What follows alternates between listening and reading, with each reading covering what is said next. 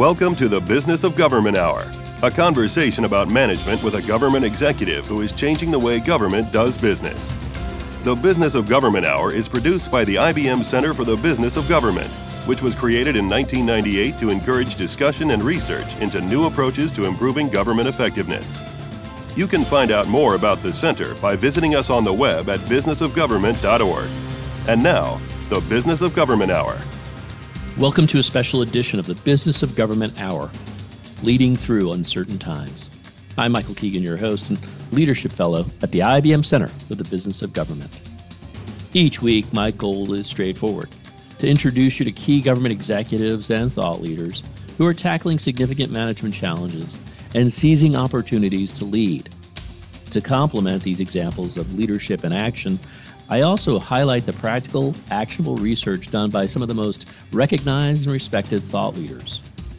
Whether government leaders or thought leaders, our guests join us for an informative, insightful, and in depth conversation. I have dedicated a series of shows exploring the qualities, tools, tactics, and mindset leaders from all sectors may need to navigate unsettling times and transform order out of chaos.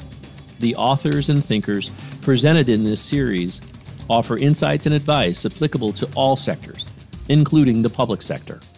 It is from this rich library that I've culled together their insights on leading through uncertain times.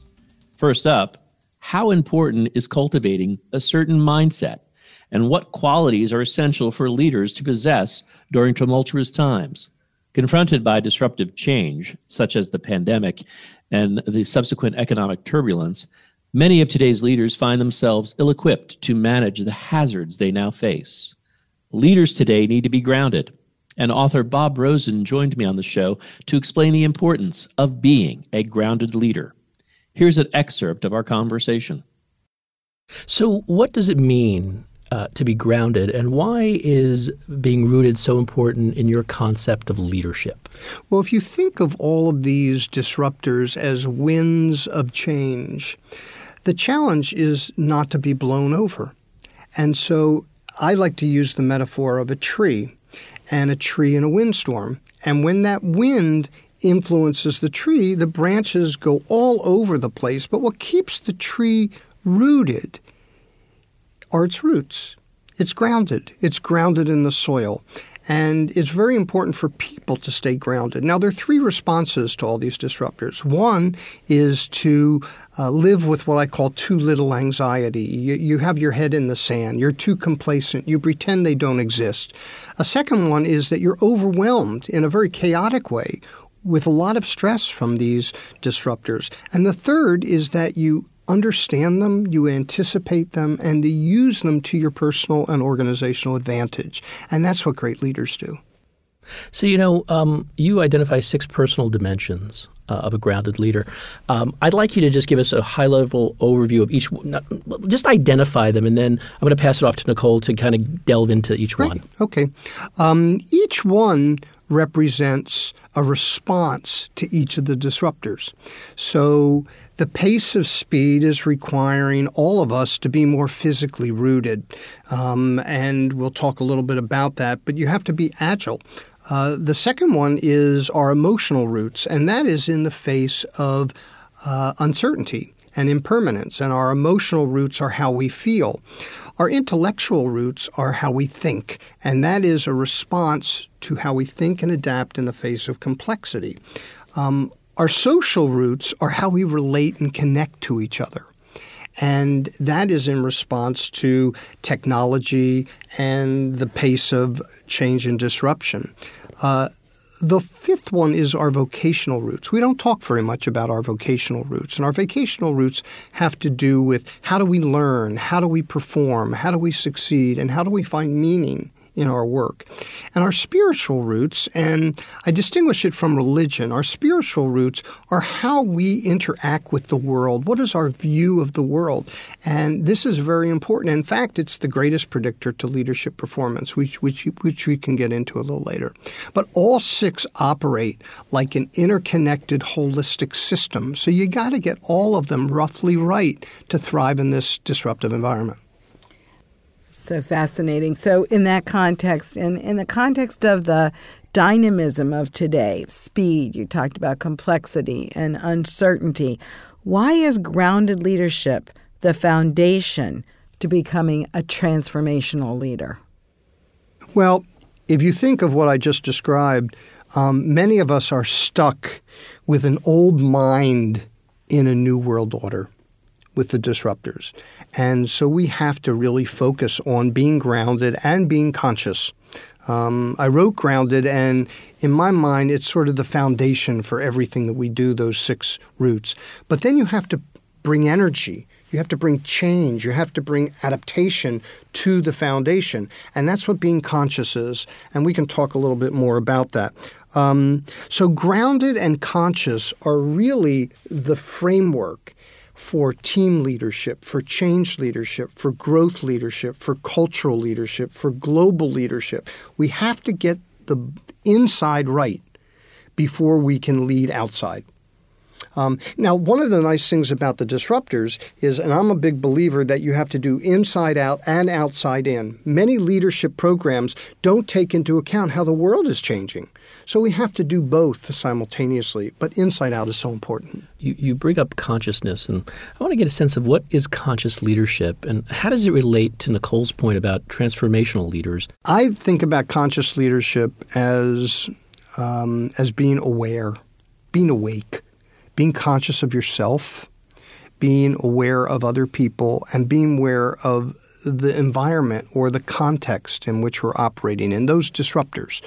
Um, but many of us are too shallow um, in our thinking about ourselves. We're not necessarily introspective and principled. Um, we're too narrow in our perspective about the world. We don't understand the largest, con- the larger context that we operate in. We're too safe, and we don't take risks. And we're too small. We're not bold and purposeful in our actions. And so, in this new world order, we need leaders to go deep inside themselves. We need them to think big about possibilities. We need them to uh, get real about um, what they're good at and what they're not, what their hijackers are, and what do they want to put their pedal, their foot on the pedal for, and to step up and be bold.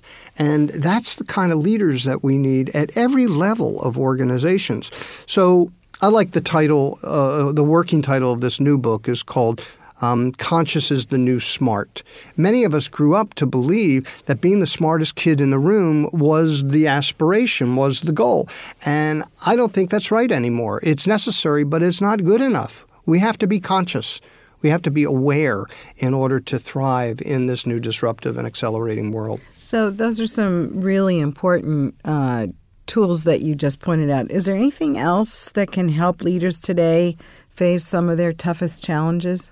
Yeah, there are a couple. One is um, to always seek feedback, to create a feedback loop inside yourself and, and not be threatened by asking people how you're doing, because ultimately that will continue to re- refresh your self awareness. Um, another thing is to create your own leadership story, which we talked about before.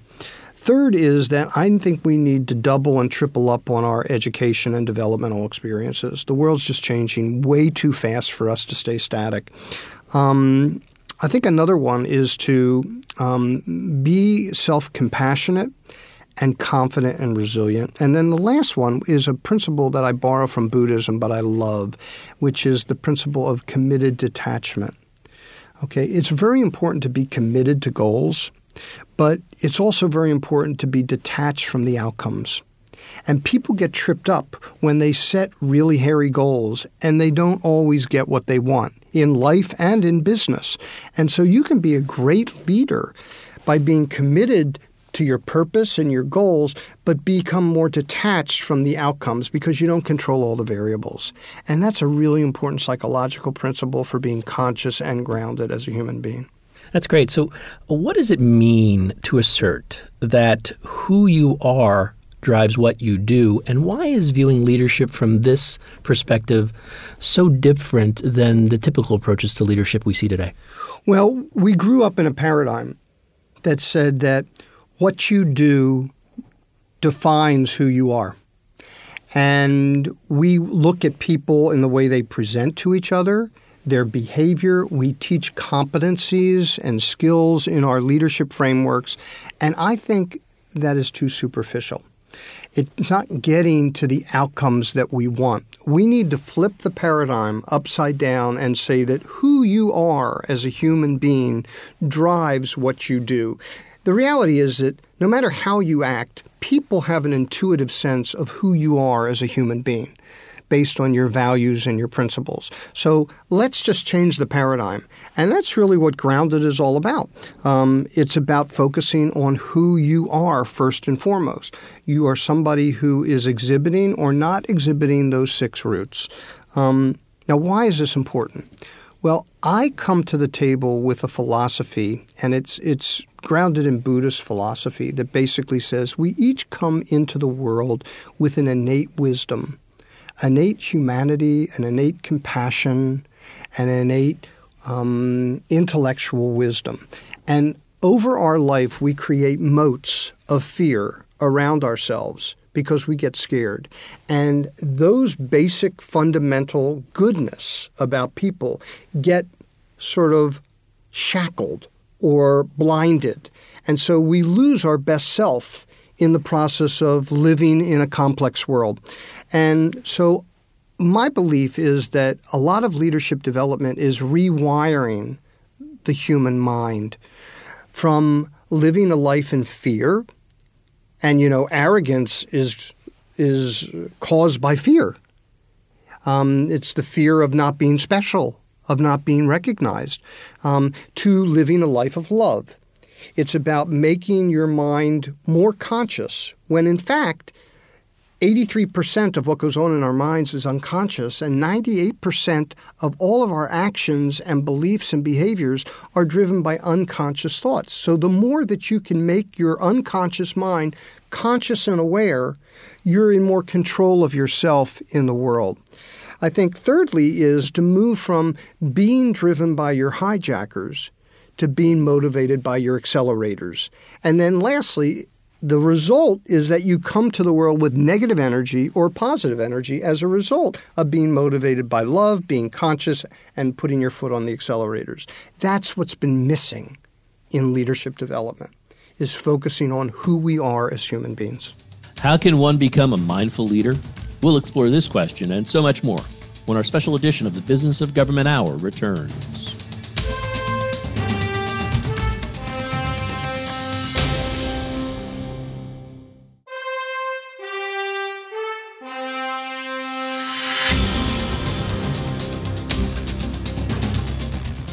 Welcome back to a special edition of the Business of Government Hour, leading through uncertain times. Leadership pioneer Peter Drucker said, You cannot manage other people unless you manage yourself first. In the Mind of a Leader, co author Jacqueline Carter calls for leaders to be human first, to be mindful and selfless, and in doing so to develop the qualities that enable engagement, fulfillment, and meaning, which leads to greater success. Carter elaborates on what it means to be a mindful leader. She joined me on the show, and here's an excerpt of our conversation. As you were putting the book together, and I know you've, you, you and your co-author did a lot of research on this book, but I'm wondering what are some of the key challenges that you have seen in, in developing your work that leaders face today? Yes. It was actually one of the reasons why we wrote the book because we've been working so with Potential Project, we've been working with leaders for over the past decade. And what we really saw is that over the last two or three years, that leadership, quite honestly, it's getting really tough to be a leader today. Yeah.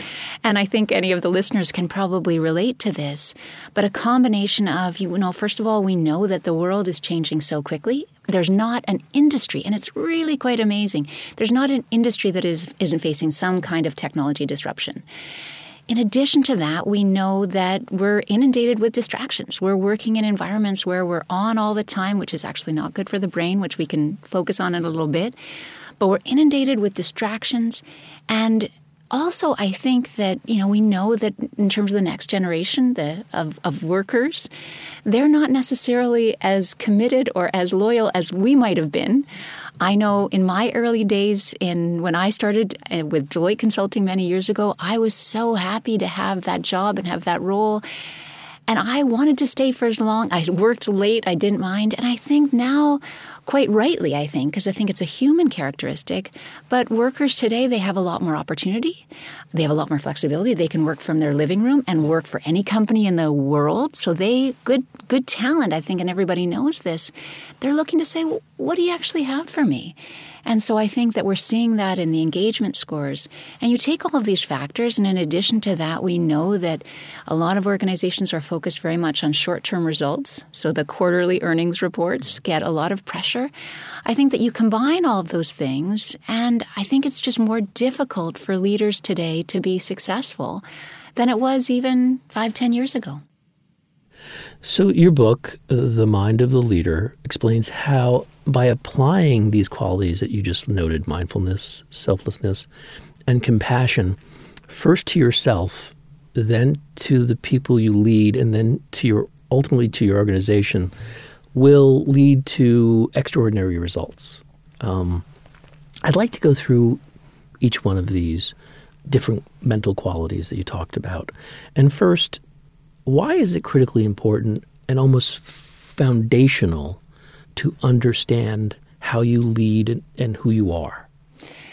I think that uh, when we looked at a lot of leadership development programs today, they will start with external factors mm-hmm. like how good you are at strategy or how good you are at marketing or how good you are at finance, all really important qualities.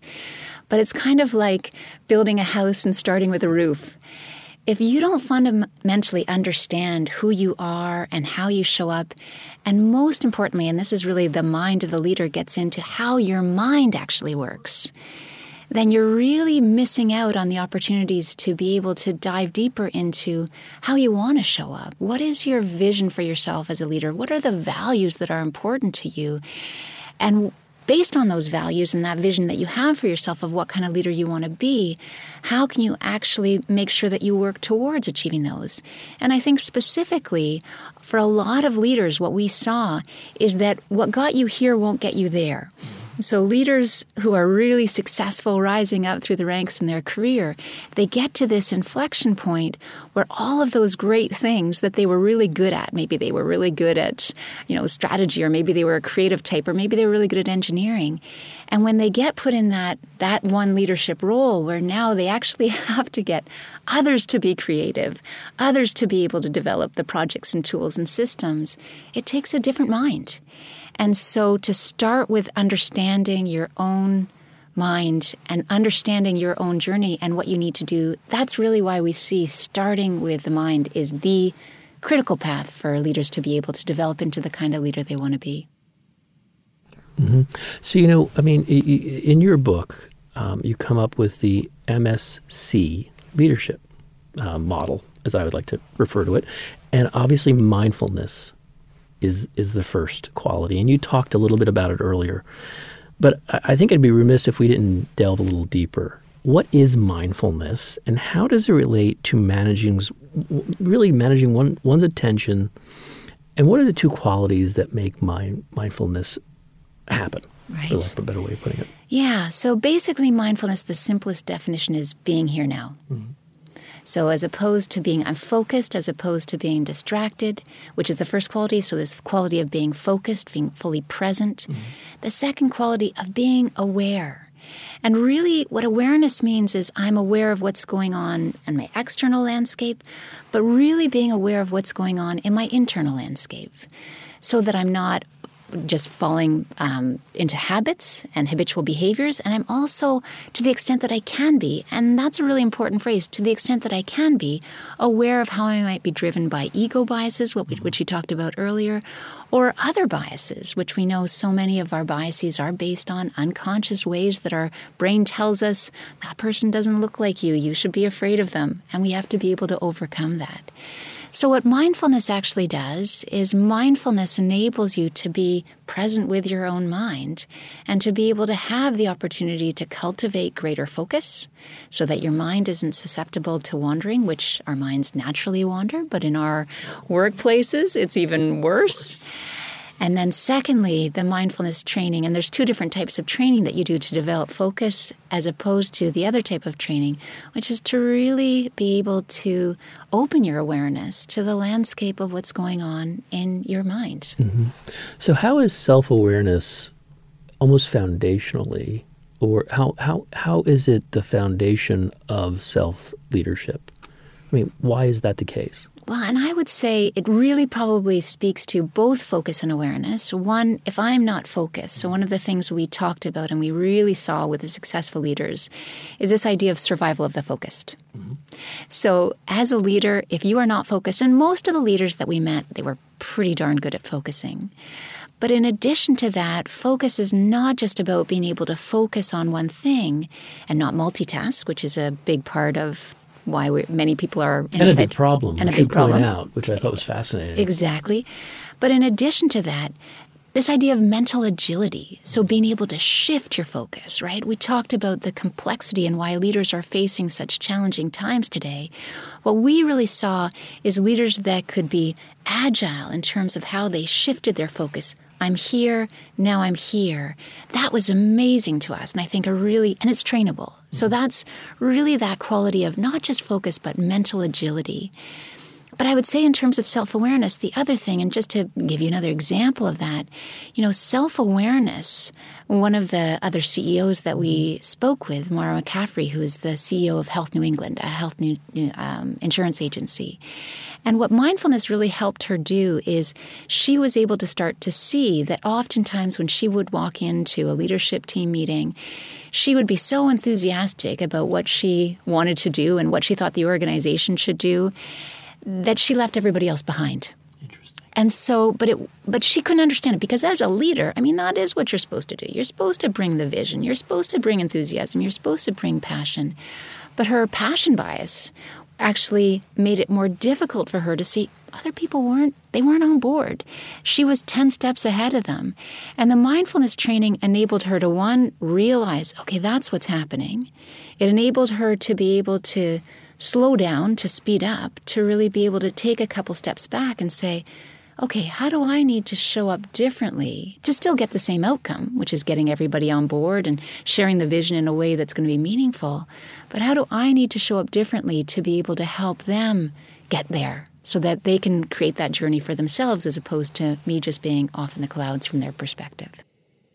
Yeah, you know, I want to talk about that because your your book is a wonderful combination of insights and practices.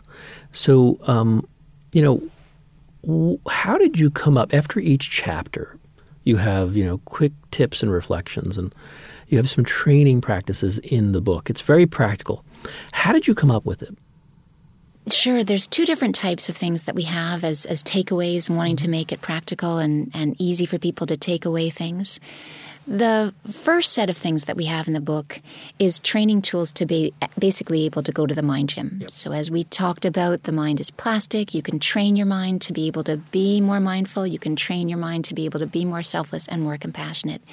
And in the book, we walk through, and these are these are time tested training techniques. We did not invent them. these have been around for actually thousands of years, uh, and that have been developed specifically to to help us develop those qualities. And so those uh, really are laid out. And and just to just to be clear, a lot of them are really simple, and they can be you know just two minutes to 10 minutes a day of simply going to the mind gym and being intentional about what it is that you want to basically rewire your neural network mm-hmm. to be able to change how it works, how it functions, to be able to be whatever it is that you envision yourself as being your best self as a leader.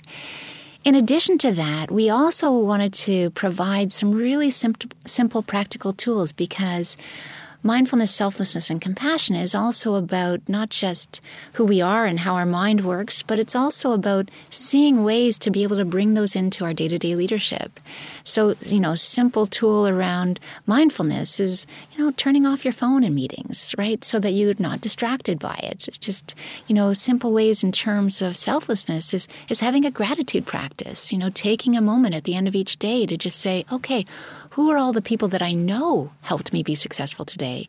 And who are all the people that I don't even know that helped me be successful today? And then maybe sending a couple of notes in gratitude. Mm-hmm. Similarly, with compassion, really taking an opportunity and, and seeing ways to be able to find opportunities to, to be of benefit to others and incorporating that, you know, a simple strategy. And this was again from the interviews that we had, leaders that actually said to us when their, their mantra, when they show up with a meeting with one of a member of their team, the first thing they say is, How can I be of benefit to you today? Hmm. So it's simple, but it sets the intention and it makes it actually applicable in day to day leadership. So, Jacqueline, is there anything else you wanted to talk about today that we may have missed? Yeah, absolutely. One of the things that we found and we were so inspired by in terms of the organizations that we saw was organizations that are really putting their people 1st mm-hmm. So, what we see as being people centric organizations.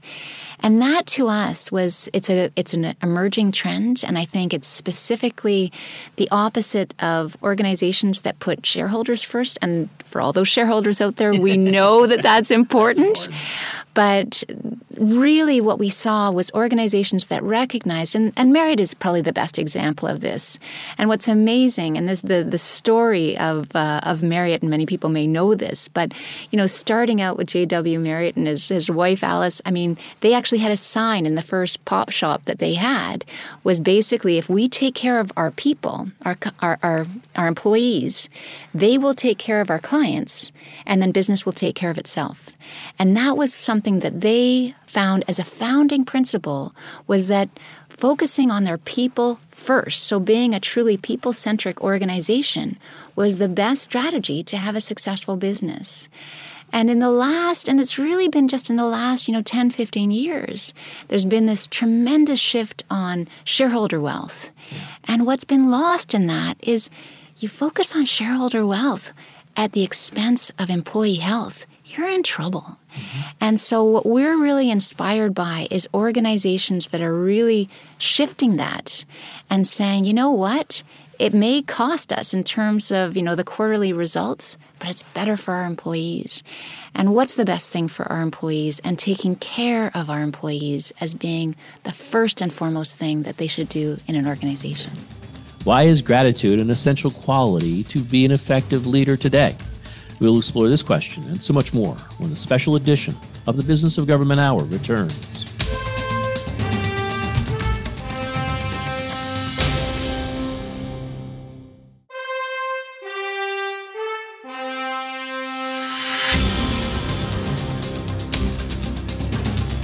Welcome back to a special edition of the Business of Government Hour, leading through uncertain times. Gratitude is a mental state that a, you can most easily decide to feel. B, has the most immediate effect on improving your well being. And C, is going to have a remarkable impact on your ability to lead other people. The challenge is to remember to just do it. Chester Elton, co author of Leading with Gratitude, joined me on the Business of Government Hour to discuss this subject and to talk about how important it is for leaders to lead today with gratitude. Here's an excerpt of our conversation. So, Chester, why is gratitude, especially today, an essential quality for an effective leader? You know, we've been doing a lot of research, you know, real time on how do you lead through a crisis. And of course, you can't lead effectively through a crisis if you don't have credibility before the crisis, right? Like, well, trust me now. Well, I didn't trust you before. Why would I trust you now? You know, those kinds of things. Two things that we found that you really have to amplify and ramp up is communication, right? Because in a in a communication void, uh, fear fills that void, right?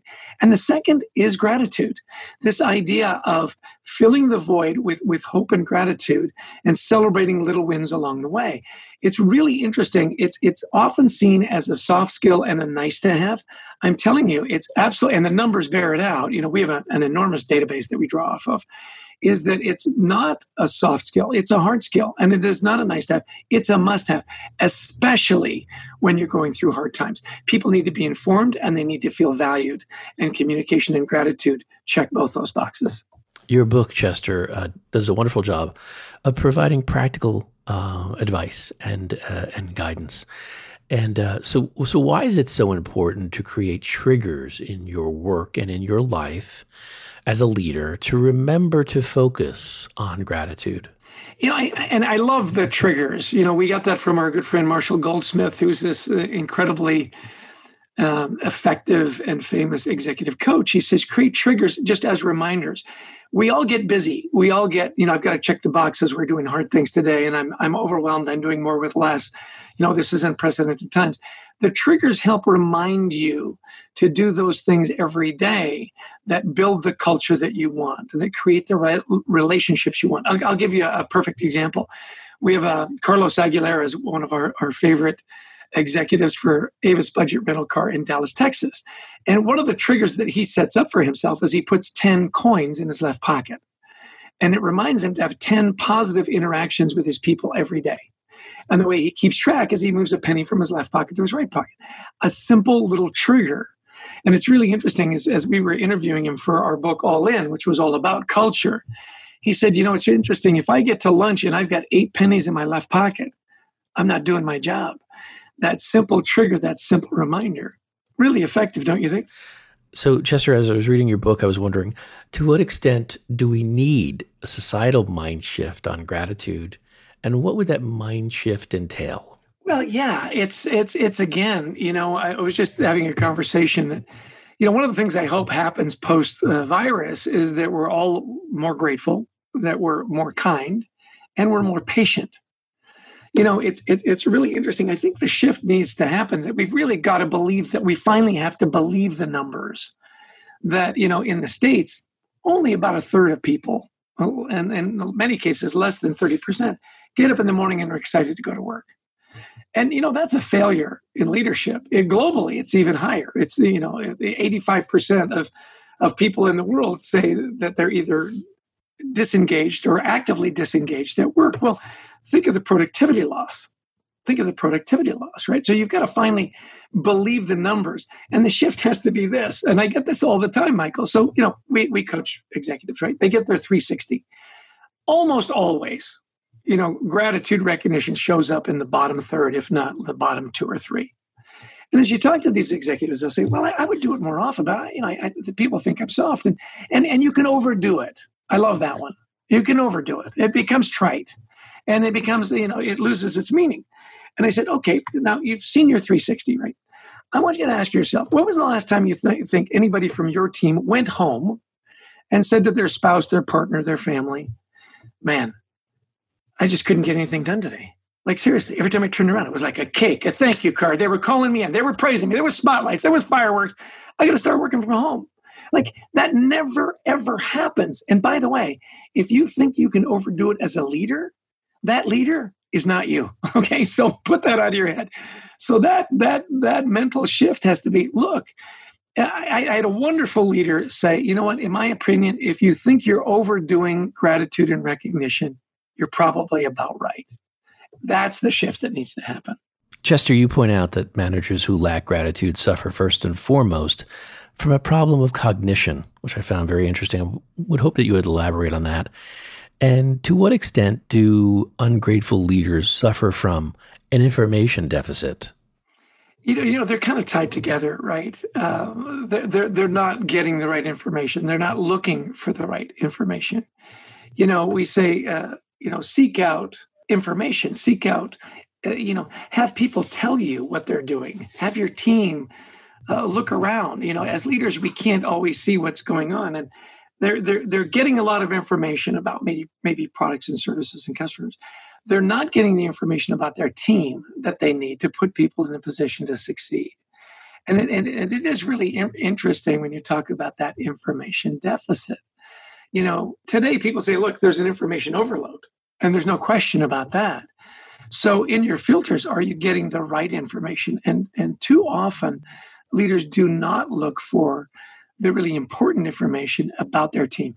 What motivates them? What engages them at work? You know, what are what are some of the roadblocks to them being more effective? You know, I love leaders that ask a couple of questions, and they're very simple. Again, it's all very simple, right? Is how how are you doing now? And I think in the virus, it's not just how are you doing, it's how are you doing now? Because you know you can have some information pop up on your phone and i'm like everybody else i go from ridiculously hopeful to absolutely terrified in 30 seconds right so i want to know how are you doing now and then secondly how can i help that that question from leaders is really important. So I get where you are. How can I help? And that allows you to really collect all the right information about where they are emotionally, where they are in their tasks and their and their assignments, where they are in a customer relationship, and how you can help and help them celebrate along the way. I know that was a long answer. Hopefully, it made sense. One of the things people get confused about is they see gratitude as simply being nice. How is gratitude more than simply being nice? And can leaders who express gratitude also be demanding? And uh, perhaps you could illustrate the difference between niceness and gratitude, referencing some of the leaders you profile in your book. Yeah, I think the, the perfect example of being incredibly demanding and yet using gratitude every step of the way is Alan Mulally, who, you know, in the last recession saved the Ford Motor Company. A wonderful book, by the way, called American Icon. If, if you're a big reader, it's fascinating. Great on audio book as well. Well, we got to know Alan quite well. And uh, he, he, is nice. I mean, he's a very nice gentleman. I mean, if you met him, he's, he's a lot of fun, great smile, very engaging. As a leader, incredibly demanding, incredible. You know, uh, very, very accountability first and foremost. He would check in with his leaders every week at Ford. And as it started getting crazy, they would have a check in every day. And they would check the boxes is it green, yellow, or red? How are we doing? Where do we need help? Where do we need resources? And so on and so on. Now, make no mistake about it. Um, people do perceive, if it's a, grateful leader or a nice leader, that they are soft. Alan Mulally is anything but soft. Now, they wrote about him in the, in the press in Detroit saying he had a spine of titanium, right? I mean, this is the automotive industry, you know, eat what you kill. And the way he used gratitude and, and recognition throughout that whole process was phenomenal. Celebrating all the little wins along the way, really thanking people for showing up and going the extra mile. When he got to Ford Motor Company, their engagement scores were 20%. 20% of it, only two out of 10 people were showing up thinking this was a great place to work. When he left, it was over 90%. Incredibly demanding, holding his people accountable, and at the same time celebrating along the way. Uh, Ken Chenault, the retired uh, CEO from American Express, same way, very demanding. And yet his people loved him because he was so grateful for their efforts. And he knew he was demanding, he knew he was asking a lot. And when they delivered, he was especially grateful for the outcomes. So yes, I mean it's it's it's it is not a, it is not an indicator of a soft leader. I think it's an indication of a really engaged leader and a leader that really wants to not only succeed, wants his whole team to succeed.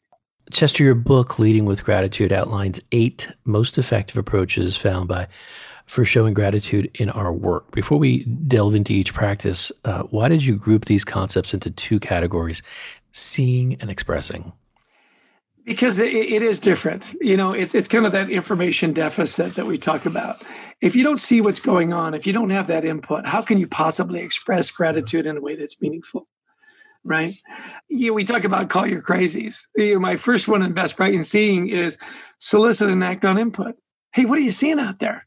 What's going on? Tell me about what our customers are saying. Tell me about, you know, you, you've, you've used our products. Tell me the good, the bad, and the ugly, right? And, and, and we've already talked about assume positive intent, which is one of my favorites, by the way. And that's why I hope at the end of the virus that we are more grateful, that we are more kind, and we're more patient, right? Be more patient. Uh, walk in their shoes. Look, you know, so often frustration sets in when somebody says, so where did that quota come from? Well, it came from corporate. Well, does corporate have any idea that that is an absolutely ridiculous quota? Says they may or they may not. All I know is that's my quota, right? So they have no idea that you know uh, we just had uh, Chernobyl uh, hit here, and uh, you know nobody's going outside, kind of thing. And then they look for small wins. You know, so so often leaders go, well, yeah, look when when we hit the goal, we'll celebrate. Oh, big time. You know, there'll be an open bar and, you know, there'll be music. It'll be crazy. Well, you know, I, I often ask those leaders, say, well, don't you think it's important to celebrate small wins along the way? Say, well, why? The goal is the big win. And I'll ask him a simple question. I'll say, look, are you a sports fan? And you know, most people have some team they cheer for. I said, great, great. So they'll say, well, I'm, you know, I'm a, I'm a Manchester United, you know, football fan. I say, great. Have you ever been to a match? I go, yeah, yeah. So when do you start cheering for Manchester United? He goes, oh, on the way to the match. I go, oh yeah, the march to the match. You're screaming and yelling. And uh, before the whistle, oh yeah, we get together with our team, and then you know when the the, the game starts, we cheer and scream, and a, a, good pass and a good defense, and of course we cheer the goals. I say, great. I'm surprised. And they say, why? I said, well, I would think you'd want to wait to see the final score before you cheer. and they go, well, that's ridiculous. I go, can you connect the dots for me now on this one? You know, of course we cheer along the way. If you've got kids that play sports, you know, you, you cheer that they got the cleats on the right feet. You know, so that you know, celebrating builds momentum. And that's really the message. Celebrating those small wins builds momentum. We're doing this right. We're doing this right. It's it's moving the ball down the field. It's you know, it's it's getting us closer to the goal. It's you know that's a little better customer satisfaction score, so that you build momentum so that you can hit that big goal. So that's why the seeing is so important. You know, you're walking in their shoes. You're looking for those small wins. You're you're you're being patient. You're assuming positive intent, and you're asking for their input. Well, once you've got all that, expressing becomes a lot easier, don't you think? What is ruthless consistency, and how can it make you a better leader? We'll explore this question and so much more when our special edition of the Business of Government Hour returns.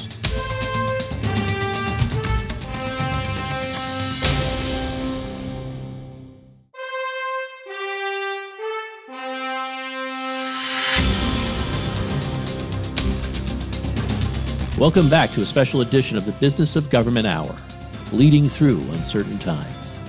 This year's unprecedented turmoil has put every leader to the test the need for focus, alignment, and execution is greater than ever. To adapt, it takes more than just the will to win. It demands the will to do what it takes to win. This is no time for wavering or wobbling. This is a time for ruthless consistency.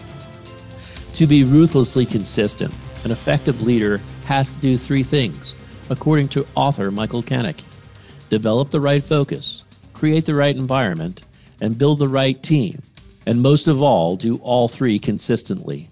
Dr. Canic joined me on the Business of Government Hour to discuss ruthless consistency. Here's an excerpt of our conversation. What prompted you to write Ruthless Consistency, and what do you mean? Well, in a word, failure. Seeing the ongoing failure rate of, of strategic change initiatives. You know, the companies have good intentions, good ideas, good, you know, good plans, but the execution is the hard part. And the research has shown that in the past 40 years, roughly, failure rates for these major initiatives continue to be around 60 to 70%. So, given that's the reality, and my world has been developing and executing strategy with companies over the past, you know, 20 years, I really wanted to pass on some of the things that I have found have been very successful in implementing strategic change. As a follow up, being consistent sounds simple. Why isn't it? And taken too far, doesn't consistency mean being inflexible? Where is there room for creativity and innovation if you're ruthlessly consistent? Right, right. Well, to your first point, it does sound simple. You know, just be consistent. What makes it difficult, of course, is that as a leader, you're on stage 24 7, and people are reading meaning into everything you say, everything you do, everything you don't say, you don't do you're on stage. So you've got to be very careful. Am I sending consistent messages? Because people will pick up on the inconsistencies in, in a heartbeat. Now, when you ask, you know, doesn't it mean being, could it mean being inflexible? Well, by ruthless consistency, I don't mean, I don't mean robotic repetition. You know, this isn't about mindless and mechanical activity uh, just for the sake of being consistent. What I'm really talking about is a ruthless consistency of purpose one that's constantly projected in your decisions, your actions, because it's the relentless alignment of decisions, actions, and intentions that really is the foundation of success. So let me give you an example. Let's say you want to have build a culture of innovation, for example. Okay. Well, how does innovation, you know, how, how does that align with the idea of consistency? Well, a ruthless consistency of purpose means everything we do needs to support a culture of innovation. So that means how we, you know, communicate to people, how we train them, what resources we give them, what we measure, the goals we set. And we want to create an environment where everything points them towards innovation.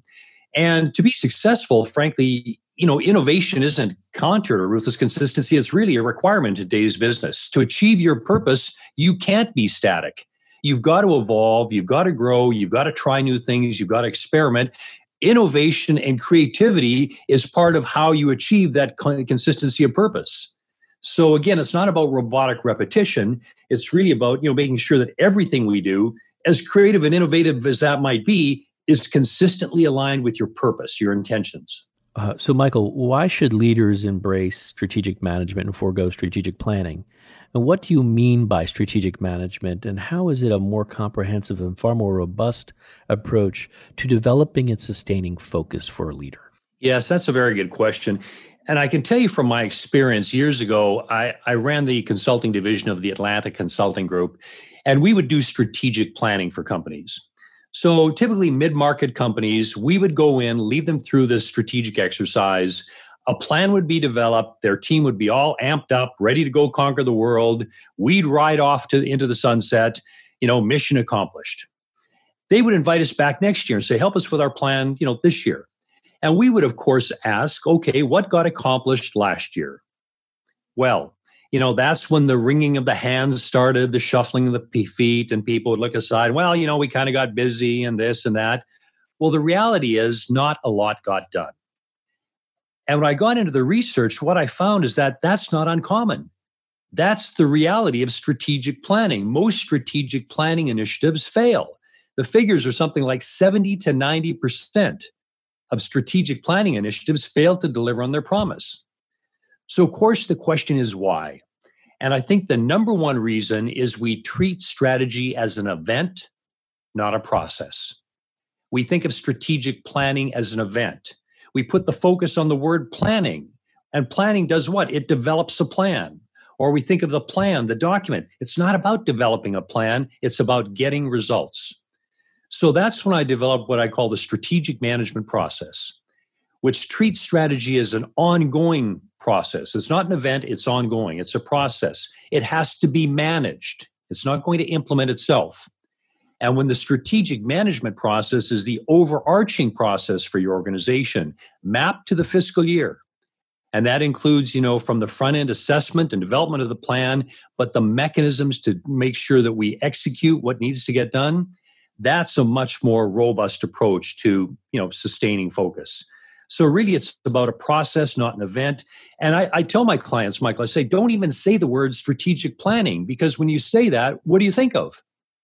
The plan, the planning, right? Say strategic management. Exactly. Say strategic management, and you're going to think, how do we manage our business strategically to achieve what we need to achieve? So, Michael, you point out, I mean, it's very practical, some of the insights you offer in your book. Saying that everything needs to be consistently aligned is one thing, but doing it is another to be ruthlessly consistent, three things must be done, you point out. And what are those three things that must be done? Right. So, the three things to be ruthlessly consistent is that leaders need to develop the right focus, create the right environment, and build the right team. And every strategic change initiative, Michael, I have seen, I have led, I have read about, I have come across, it always comes down to those three things have we developed the right focus? Have we created the right environment so that people can execute on it? And have we built the right team? And what makes it tough is that it takes all three. You know, if we have the right focus and the right team, but we put them in the wrong environment, well, we demotivate those good people. If we have the right focus and right environment, but with the wrong team, they can't get it done. And if we have the right team in the right environment, but with the wrong focus, well, they do a great job going in the wrong direction. So it takes all three. We have to develop the right focus, create the right environment, build the right team. And the model of ruthless consistency really is focused on those three things. And then when leaders have the right commitment to fuel it, now we can be successful. Now we can get things done. In your book, Ruthless Consistency, you reference the cult of leadership. My show, we focus on uh, leadership and, and, in particular, how to enhance government leadership. So I was particularly interested in this this aspect of your book. if there's one thing you could sear into the minds of, of our listeners about leadership, what would that be? It would be that it's not about you, it's through you. It's not about you, it's through you. Get over yourself as a leader. I think it was John Maxwell who said, you know, if you think you're leading but no one's following, you're really just going for a walk. You know, so it's not about you. And too often, and you know, leaders can be forgiven for thinking it's about them. Because again, there are a lot of books on leadership, what great leaders have done, what you need to do. But at the end of the day, it doesn't matter what you do, it's got to be about your people. They're the ones who are implementing the change. They're doing the real work. They're executing the strategy. It's not the CEO who's running around and doing the details of everything. It's his or her people. So if there's one thing again I'd sear into their, your mind as a leader, it's not about you, it's only through you. And if you can get over your ego and realize you're just the enabler of all this, your role is to create the environment, to build the team, and to you know develop the focus so that that team then can go ahead and win. Excellent insight, Michael. I, I found it very provocative and very important. Um, what drives an organization to change, and what are the two fundamental drivers of change? Right. So, if you look at the, again what when organizations are successful or not successful, often the successful organizations have a strong vision or ambition, so they're very motivated towards achievement. But then, in most cases, what you know prompts change is pain something very painful is happening. We're losing market share. We have lo- losing key customers. Um, the global pam- pandemic, you know, that we're experiencing right now. Pain is a great motivator. And what I found is that most companies historically have focused on the gain side, and they'll come up with a vision statement. They'll come up with a big audacious goal, but then nothing happens. Why? Because that vision or that goal is a nice to do. It wasn't a must do.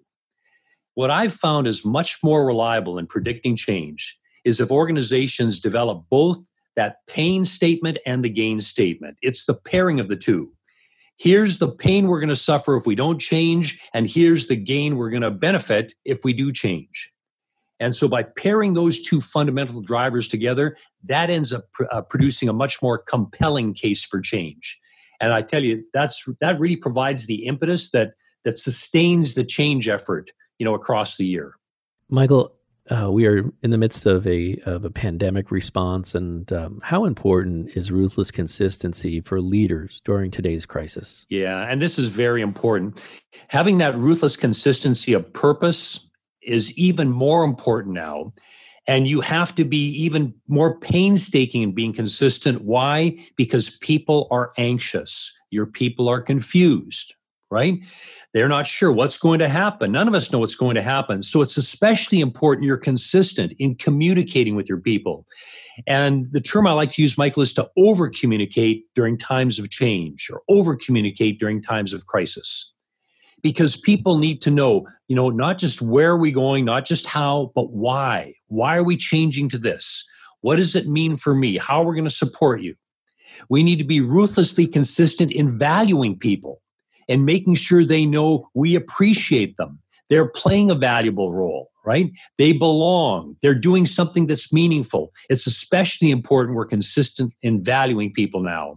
And it's especially important that we're consistent in providing people with the tools and the information to do the job. Because the anxiety is people's roles have had to shift.